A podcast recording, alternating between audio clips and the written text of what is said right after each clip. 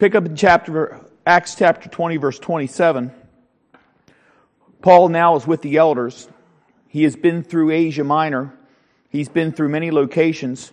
He's now meeting with the elders and he's going to be meeting with some other brethren and he, we pick up and we read in verse 27, For I have not shunned to declare unto you all the counsel of God.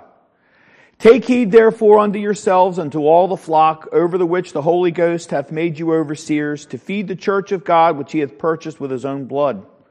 For I know this, that after my departing shall grievous wolves enter in among you, not sparing the flock. Also of your own selves shall men arise, speaking perverse things to draw away disciples after them.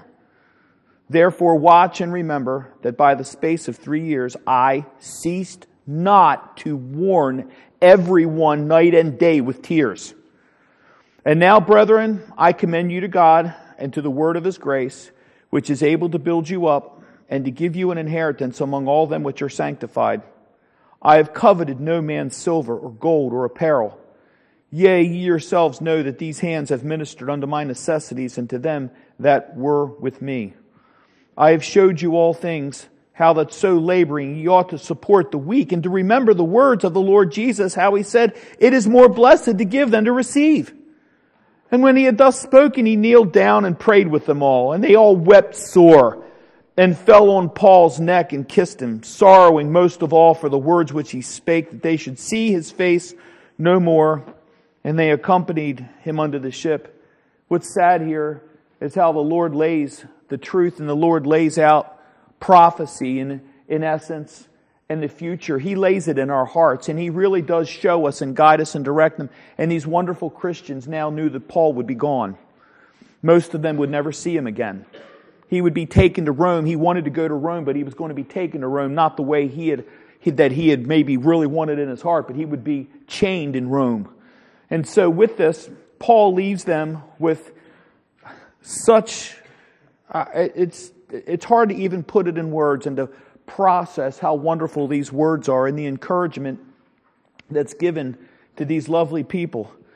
We talked about the witnesses that saw Eutychus. We talked about how this young man was raised from the dead. We talked about how it was in the middle of Paul's preaching on a Sunday evening on the first day of the week. And then he goes to the coast of Greece. Uh, one would have been, uh, if one would have been in Mytilene, they would have seen it that it was the chief city of the island of Lesbos, south of Assos.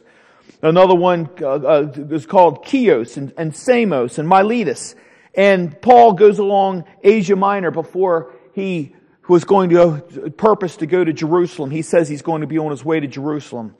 Paul would send for the elders of Ephesus, uh, the leaders. Paul showed that he would not neglect Asia, but he would pray for them. And he was a he was an incredible multitasker, doing communion, uh, breaking bread with these with the with the wonderful brethren and the elders, uh, having services with them, preaching to them, teaching them, uh, training up, and all, all the while he's doing this, he's he's teaching a little young a younger band of uh, disciples in order to go into their churches. He's teaching Timotheus and he's teaching Silas and other ones, and all the while he's now he's dictating this, and Dr. Luke is writing it down, and it's the second volume of Dr. Luke to Theophilus, and here he describes this third missionary journey. He meets with this group of elders. Paul wasn't just talking to the congregations.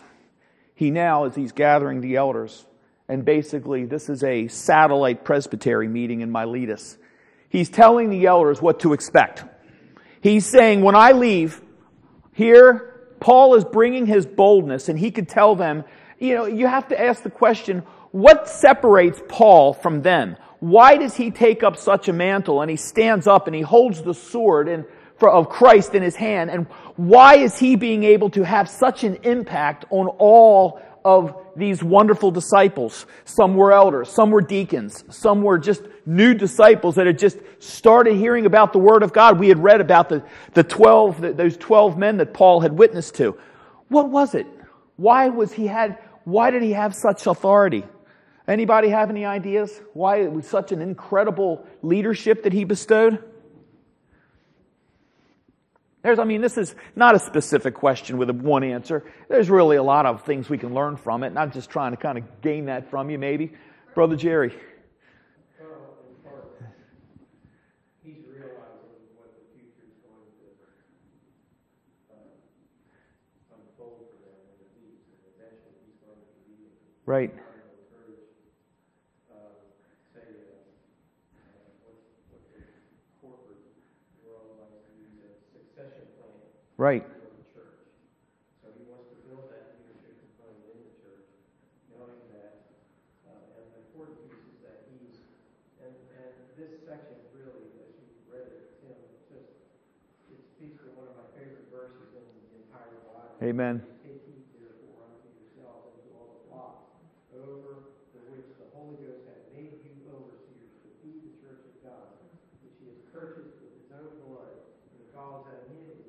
for I know this, that after my departing, grievous wolves will enter the flock not sparing.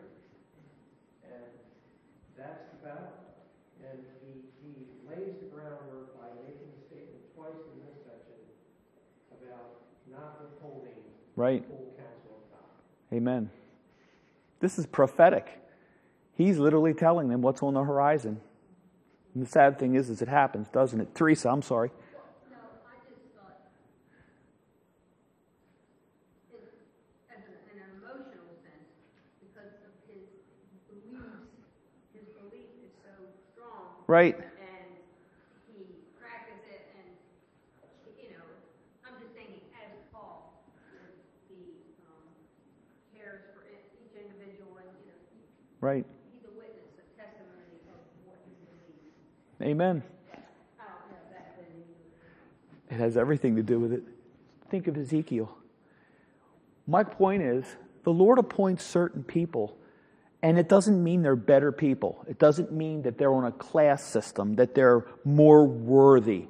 But the Lord does appoint people and raises them up to pick the mantle and to work hard. Look, look at our present day.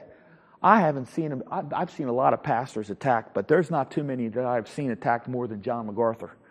He has been ransacked, I think, worse by the evangelical church.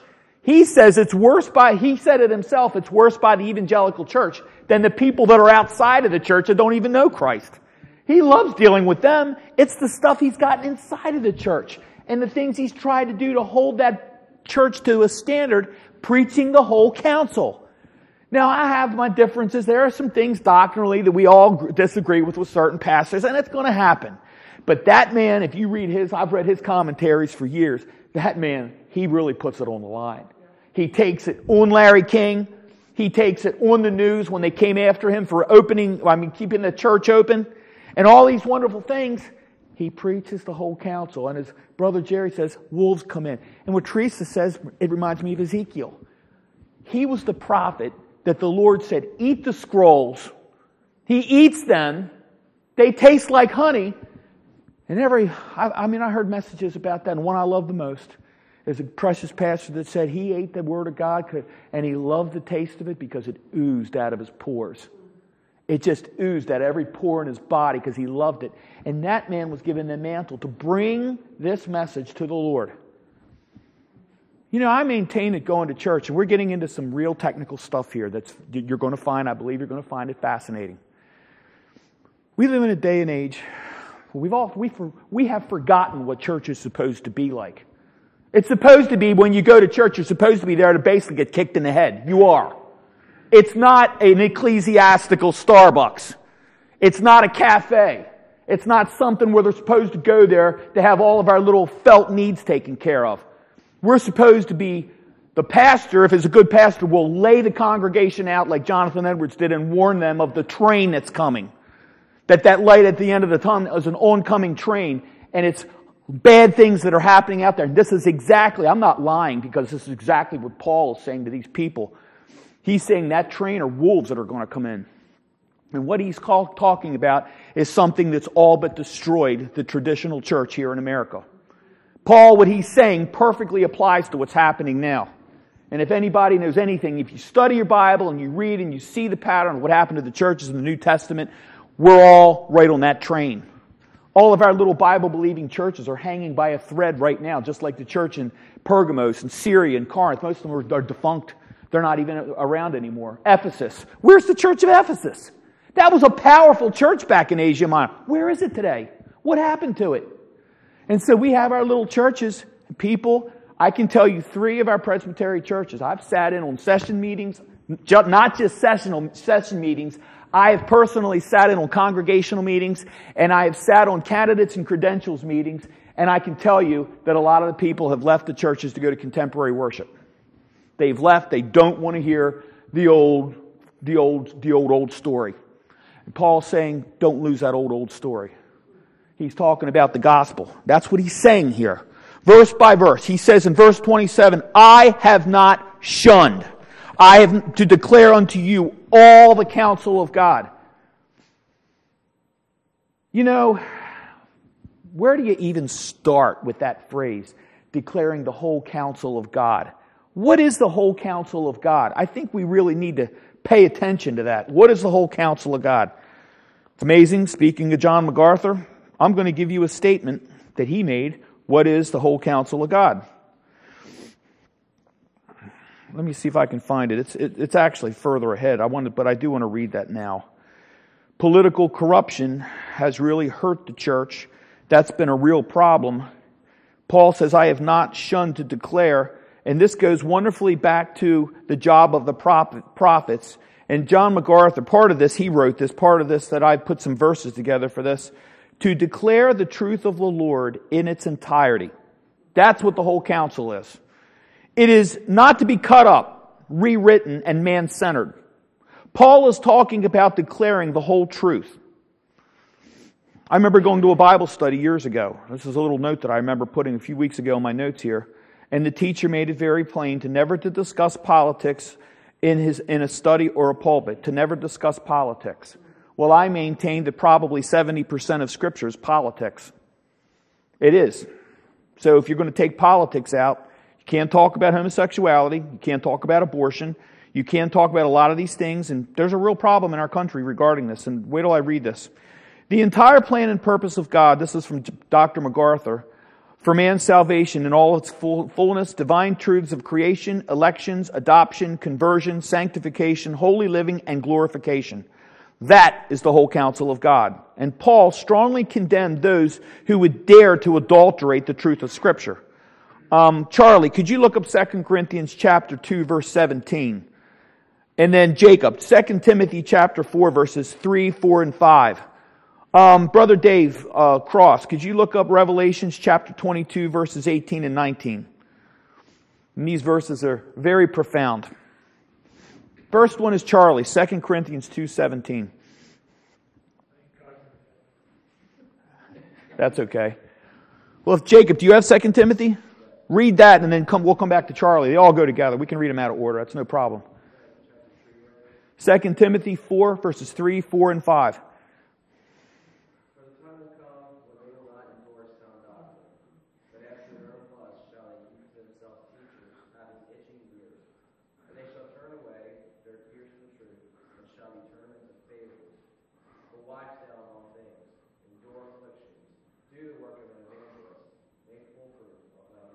Make full proof of thy ministry. Full proof. That means don't hold anything back. Don't shun what's in there. And I think one of the ways we do this is by we take scripture and we go verse by verse. We don't take little sections of it and break it and repaginate it, cut and paste it, and have this little beautiful sermon here, this little rainbow here, this little topical message here. If you go through a whole book, you're going to hit some speed bumps. And they're going to be some big ones. And you got to deal with them. And the Lord wants us to deal with them. And it's going to happen. And Satan's going to do everything he can to use those speed bumps to divide the inner workings of a church, even if they're small. Charlie, if you have 2 Corinthians 2 verse 17.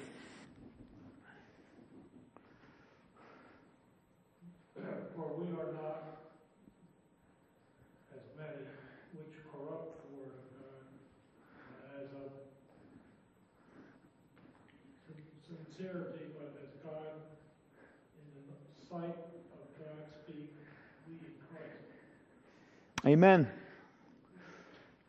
He, Paul says, we're not as many. He said, those that are outside of the true teachings of Christ have corrupted the Word of God.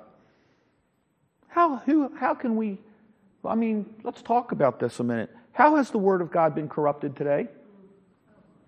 Where do we start? Isn't that a big, isn't that a broad question? Rachel. Well, sometimes it seems like church. Because you know what I've noticed? Now, a lady in Birthright, we were talking about how this whole abortion thing has pretty much been on the table, and politicians have said, there's no point of fighting it because it's already, you know, in everything. Well, the thing is, I don't see many Christians bonding together to do anything. All they do is care about themselves, that's all I've noticed, and, you know, worry about what's gonna happen every day to day, rather than what's gonna happen in the future. That's very sad. And little babies need them, need people to protect them, don't they? They need protection. They need people that are heroes that will stand up like uh, that organization and churches to support that organization. And a lot of babies have been spared because of that. What if they weren't there? That's a very, very good point. Um, well, I'd like Brother Dave Cross to read his to read his verse first, and then we'll go to Lisi and talk about this a little more. For I testify unto it, unto every man that heareth the word of the prophecy of this book. If any man shall add unto these things, God shall add unto him the plagues that are written in this book. Mm. And if any man shall take away from the words of the book of this prophecy, God shall take away his part out of the book of life, and out of the holy city, and from the things which are written in this book. What a condemnation. I'm sorry? Given all the decisions and laws and rules developed by the government, Right. it's all meant to take the church down. Perfect. He just you just hit the dartboard right in the center. Wait till you hear this. Wait till you hear this mandate that, that's come out and it started years ago. Charlie. So many different versions of the Bible now, Oh yeah. and art. They leave out parts and they add parts to make it fit their version of the Bible. Right. I mean, look at the Catholic Bible that's inverted the Ten Commandments. They've even taken upon themselves to invert the Ten Commandments. I think it's the seventh commandment is like the fifth commandment. I don't know. It's confusing. Charlie. It's. Right. It's totally. I remember talking about it with a, a, a Catholic friend of ours about three, three years ago, and they specifically, I think it was the seventh commandment that's inverted. I can't remember now, but what Dave said is, is, is extremely profound. Anyone else? Lisi. Right.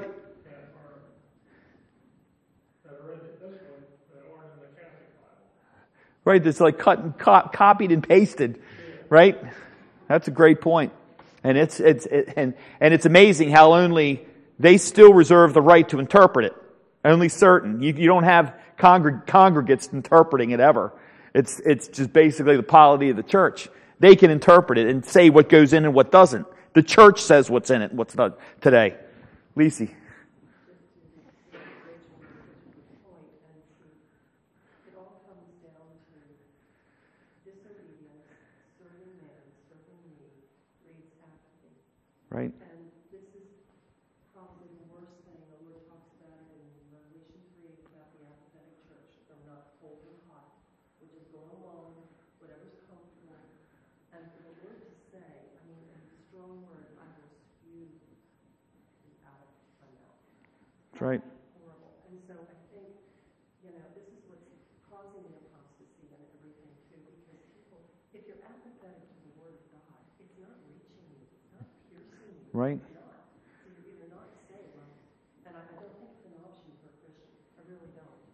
I don't think there's any such thing as a carnal Christian. I Hmm. believe that you continue along that line, you're just. Right? That's a good point. Carnal Christians. That's an old term. And that's a convenient term, isn't it? Jacob. So I get back to Pastor Coleman's sermon last week, and he was talking about how faith without works is dead. Right? Um, I think it is important that we do exercise that our faith, and I think that's how we should, and we're putting effort towards trying to further our walk with God. Um, yeah, I mean, it's like, it's like what you said with, with that, kind of like that proverbial chair, where you might say that, "Ah, Right. You don't trust that chair, you don't, you don't exercise it if you have it hooked up. Um, so I just think that that's probably the biggest thing that's missing in a lot of people's lives these days.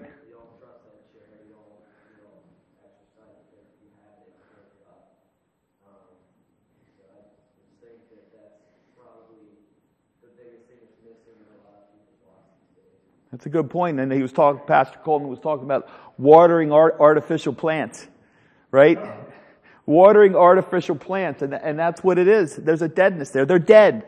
You water an artificial plant, is it going to grow some new flowers or whatever? You can't trust the chair. How can you sit on a chair you can't trust? How can you go to a church that you can't trust? Anyone else? Rachel. They don't care. They become, Lisa used the pivotal word, apathetic. Apathy. Doesn't matter anymore. See, the problem is, is we as little teeny tiny specks on the grand universal scale of God's plan and dominion, we have now developed this little opinion where we can make up our minds to do what we want against what God says. Matthew had his hand up and then Dave. Go ahead, Matt.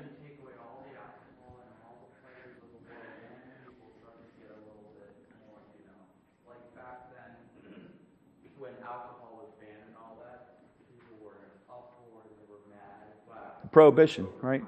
Yeah. Over time, and they started sneaking alcohol and all that, but when they took all their alcohol away, that's when people started taking action and all that. Right. You know, that's a big problem. Your babies are getting murdered and everyone's worried about a drink. Like, This is true. This is very true. Very serious. Lisi. Or Dave, I'm sorry.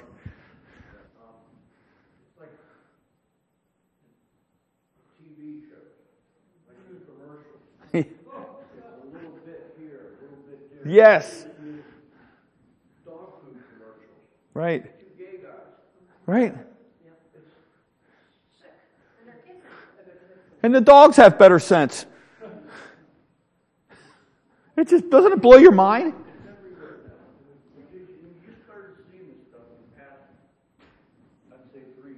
Right. And it's been creeping in. Right. That's right.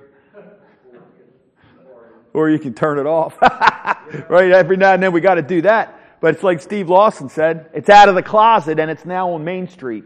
That's basically, I love that statement. He was preaching from 1 Corinthians chapter 1, verses 18 to 31. He goes, what used, uh, he was preaching from that and making a parallel with Psalm 2. And he said, what used to be in the closet's now on Main Street. Anybody else? Brother Jerry.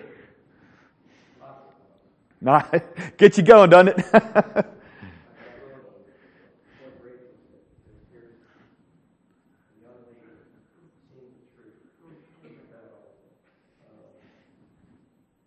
And uh, I'll just read a couple. You brought up some marvelous passages to cross references. There's another one in, uh, say, Luke Mm. uh, 7, verse 30. The Pharisees and lawyers rejected the counsel of God Mm. against themselves being not baptized of him.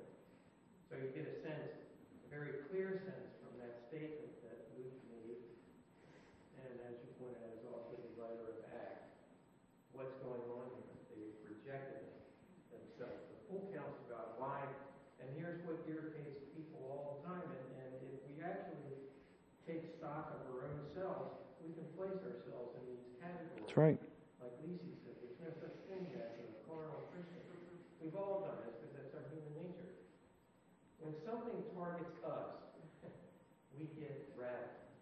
Right. Most of the time, we get rattled because we know, uh, in our case, we know it's the truth of God being held out to us. But we don't reject the word. Amen. John 15, 15 explains why this is happening. Henceforth I call you not servants, for the servant knoweth not what his Lord doeth, but I have called you friends. For all things that I have heard of my Father I have made known unto you. There's the key. We don't know anything unless God reveals it to us. Amen. And, and one of the biggest things, as you, as, as you know, that people reject is this notion of the chosen people, the Mm. elect. Right.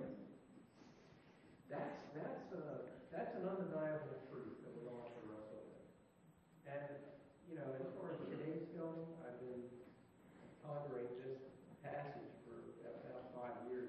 Mm. You probably know it, verse 11 to 12. Behold, the days come, saith the Lord God, that I will send a famine in the land. Mm. Not a famine of bread, nor a thirst for water, but appearing the word. That's it.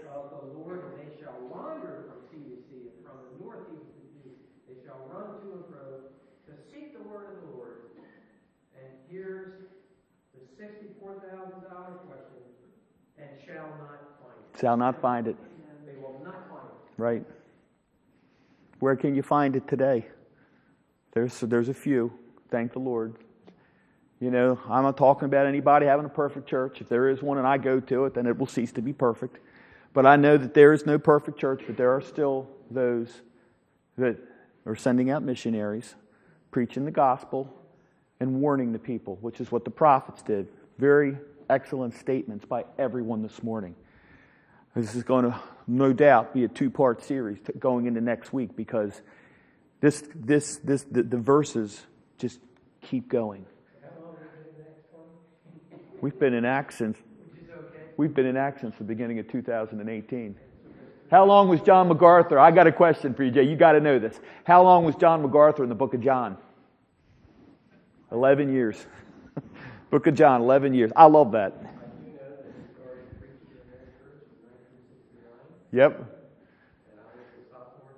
Look at that. And see, 11 years, and he said we didn't even start scratching the surface of the book of John. Anyway, I got to read this to you. I'm going to get political, okay? I'm sorry. I'm not sorry. I'm not sorry. First, scripture must prevail. I want to read this again. For I have not shunned to you, verse 27, to declare unto you all the counsel of God. Take heed, he says, listen. Therefore, like he says in the beginning of Romans 12, I beseech ye therefore, brethren. He goes, I beg you. Paul says, take heed therefore unto yourselves and to all the flock over the which the Holy Ghost hath made you overseers to feed the church of God, which he hath purchased with his own blood. What did Christ say to Peter? Peter, do you love me? Of course I love you, Lord. Feed my feed my sheep. Second time. Remember how many times did, did Peter deny Christ? Peter, do you love me? Feed my lambs. Peter, do you love me? Lord, thou knowest that I love you. He starts rebuking the Lord again. Thou knowest. He says, feed my sheep, feed my flock, feed my lambs, feed them. He doesn't say to entertain them. He doesn't say to buy them things and teach them that they need to go to Dick's and buy a new canoe, which is what uh, Joel Osteen told his congregation. You go to Dick's and you see that canoe, there's three, you buy all three of them, it'll show you're a good Christian. That's what he said. I remember that, I was laughing.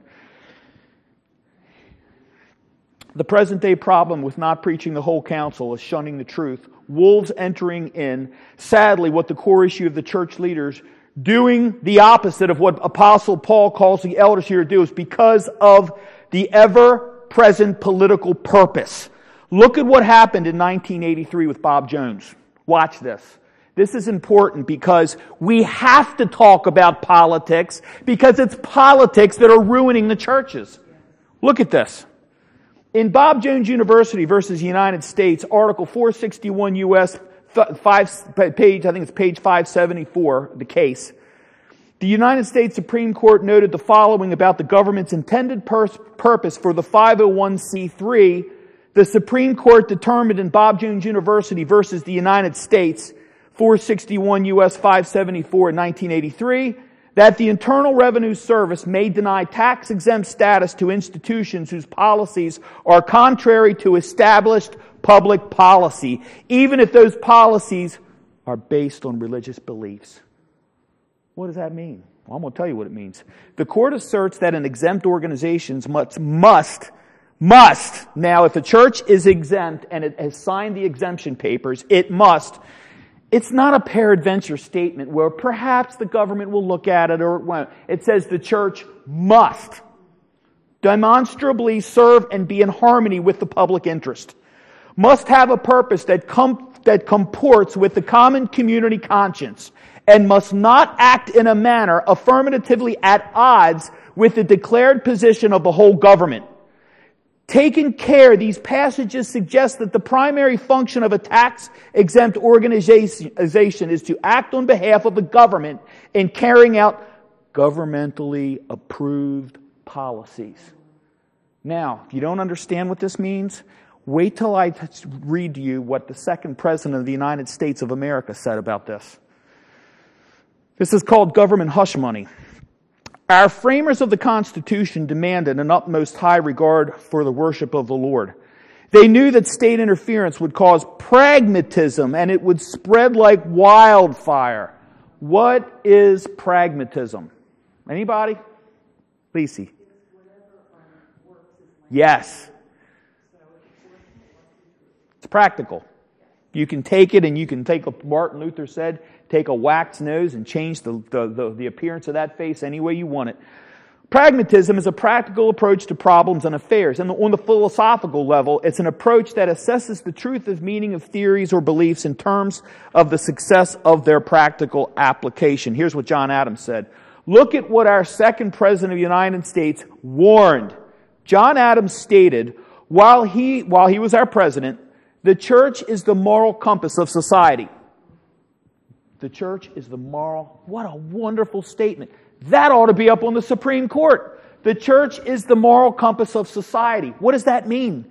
That means it demands a certain reverence. Washington, Henry, Adams, Jefferson, Franklin, John Jay, all of them met together when they were framing the Constitution and they were writing up all these wonderful articles and all, and they were going to Scripture.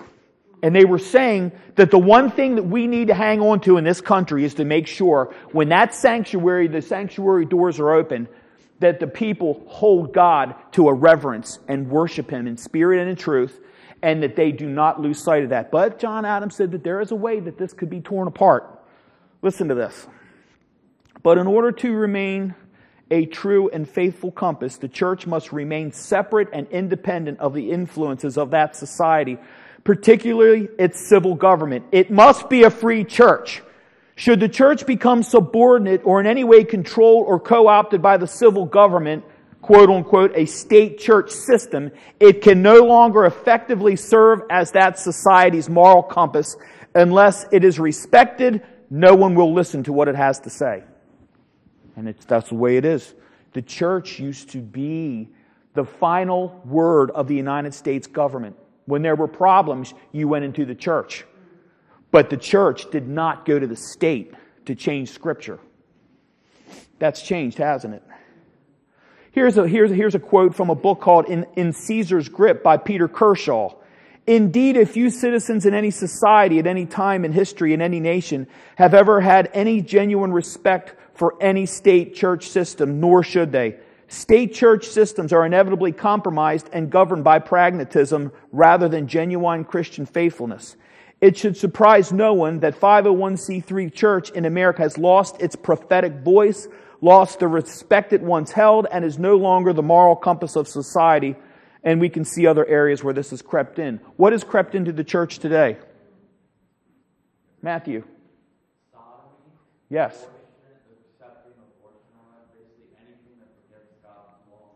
Right. Lisa. Right.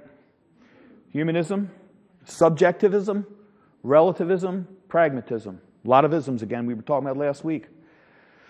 Here's an article written recently regarding being patient with a pastor struggling with homosexuality. This was just this, this was published about a year ago. A pastor is a fallible human being just like those in his congregation. So it is biblically allowable for him to struggle with homosexual desires, adulterous desires, greedy desires, prideful desires, etc. But a pastor is to model repentance and submission to the Lord. They're saying that while he's there, it's okay for him to struggle with these things. We all do.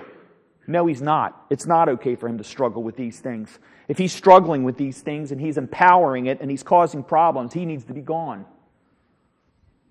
Abortion. Churches have clouded the dominion mandate that thou shalt not kill by making concessions for abortions predicated on their exemptions in community conscience. So basically, if you're exempt, you're not supposed to say anything against abortion. That's community conscience that it basically now is pro-choice is there. I mean, am I making this up? Does this, does this not make sense? It's crept into churches and organizations everywhere. Colleges? Lisa.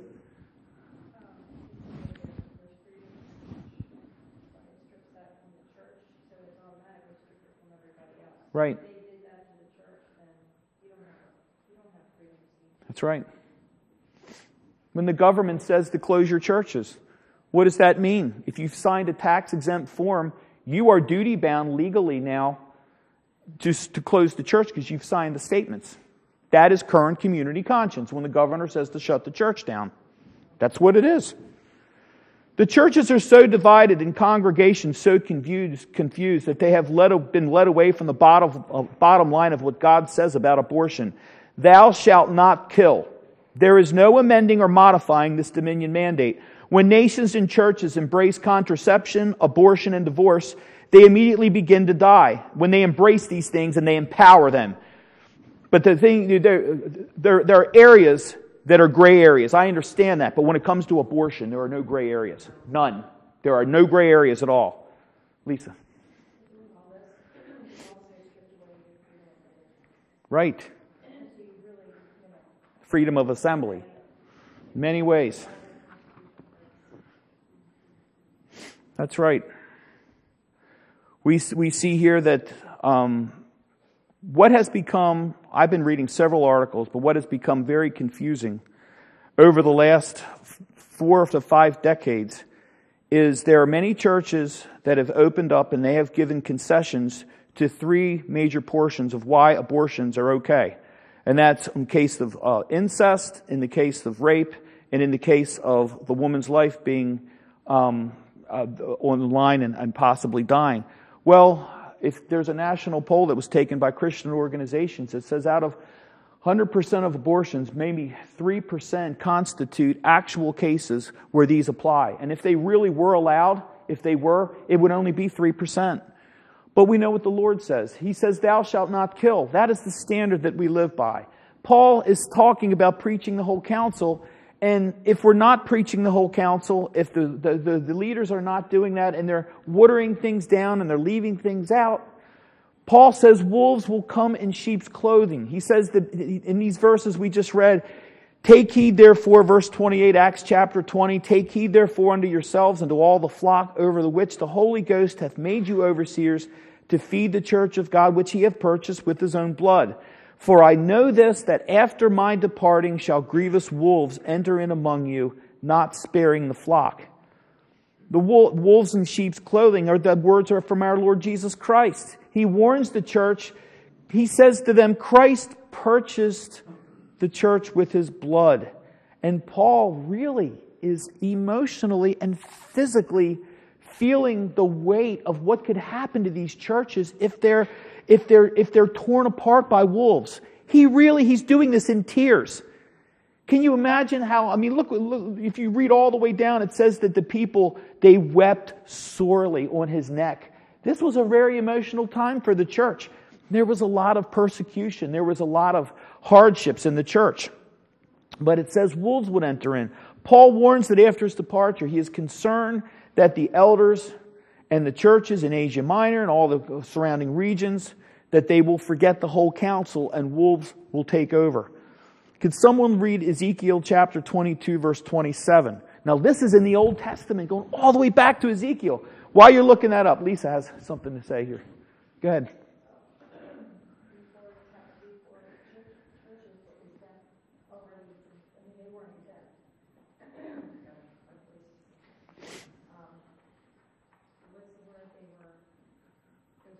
Immune. That's what they're to be. Mm-hmm.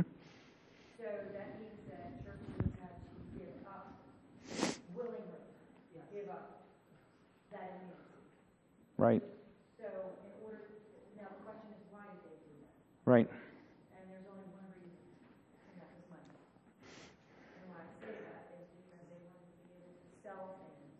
Right. That's not what the church's responsibility is.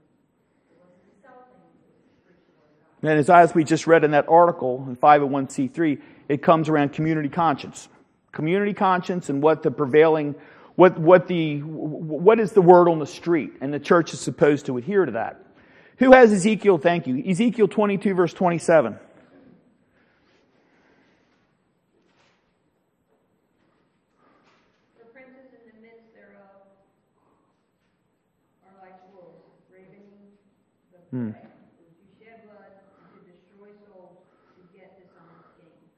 That goes all the way back to Ezekiel. Thank you, Teresa. Look at that. What a prophecy. Matthew chapter 7, verse 15. Who could look that up? Matthew 7, 15.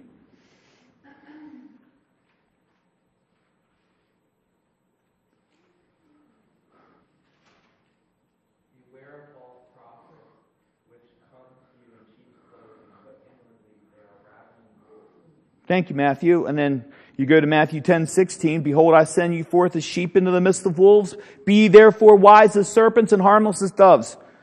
Then Luke 10, 3. Go your ways. Behold, I send you forth as lambs among wolves. Here Paul's using the very same terminology as Christ did. He said their wolves will get in the middle of you. This is what it says, what it says in Acts 20 right in these verses. He says wolves will come, come amongst you and he, he's warning them, grievous wolves entering among you not sparing the flock. Also of your own selves shall men arise, speaking perverse things to draw away disciples after them.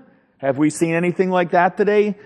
Church leaders speaking perverse things, trying to, to, to pull disciples away? Look at the seminaries. Look at what's going on with them. Perverse things. I think three new churches just came up, three new, their churches came up in the last couple weeks. This came out on Fox News. Three churches now are changing their bylaws in their church regarding marriage equality. the Lutherans are upgrading theirs. There's another Presbyterian syndicate that they're doing it. And then the Catholic Church now is looking at some of the laws and they're, and they're being very careful with that.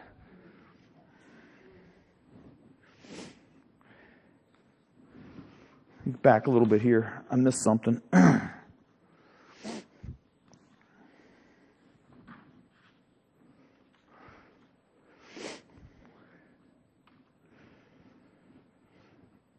What did Christ say? What did he say? Genesis 19:12 and the men said unto Lot, hast thou here any besides son-in-law and thy sons and thy daughters and whatsoever thou hast in the city bringing them out of this place? Genesis 19:12 verse 13 For we will destroy this place because the cry of them is waxing great before the face of the Lord and the Lord hath sent us to destroy it.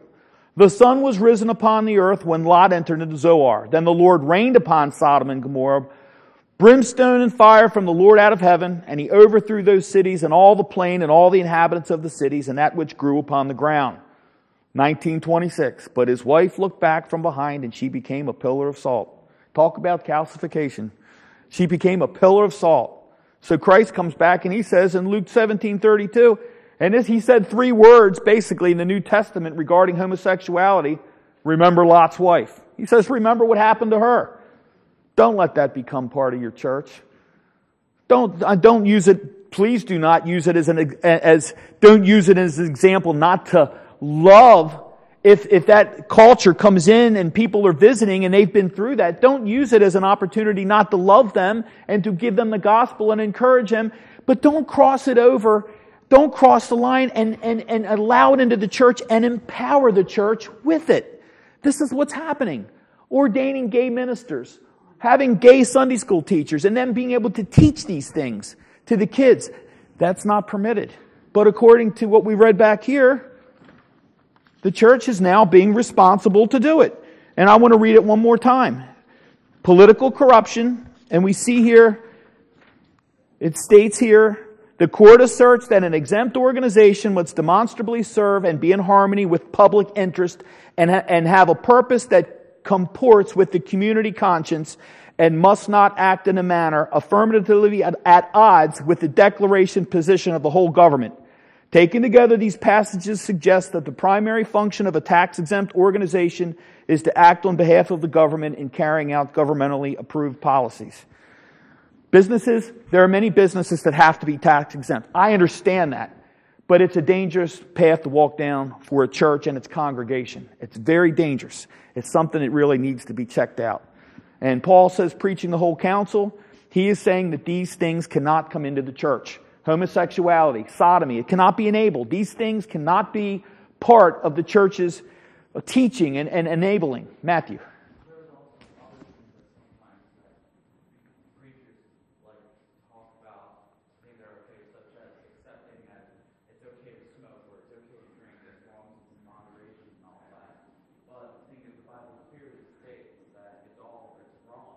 Right.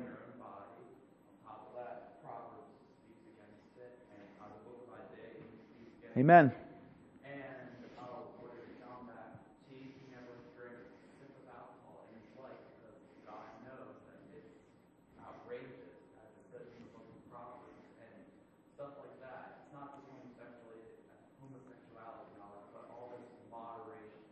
Right.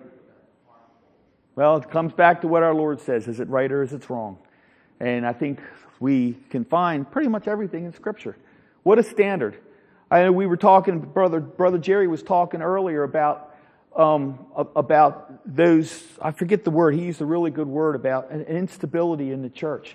Isn't it one wonderful that we as weak people that are subject to committing all the heinous crimes there are if it wasn't for the grace of our Lord Jesus Christ? Isn't it wonderful that we have a stability and an example in our Lord who bought us, and we're going to talk about that, that next week, purchased us with his blood, that we have a standard that was in his whole ministry was unwavering. He never cracked. He never budged. As we're ta- Wednesday evening, we're talking about as the Lord came back from Emmaus and he vanished from those men and he appeared into Jerusalem with the disciples. He didn't give them what they deserved. He said, Peace be unto you. That's where peace comes from. All these horrible things that are out there, we can weather them through Christ, but no other way. And I, and I, and I, I believe that it, the, the more we stay in Scripture and we pray that the Lord will, will He'll guide and direct our paths. Um, that's pretty much it for today. We're going to go into the last part of this message from Paul next week. So let's finish. Matthew, can you close us this morning? Thank you.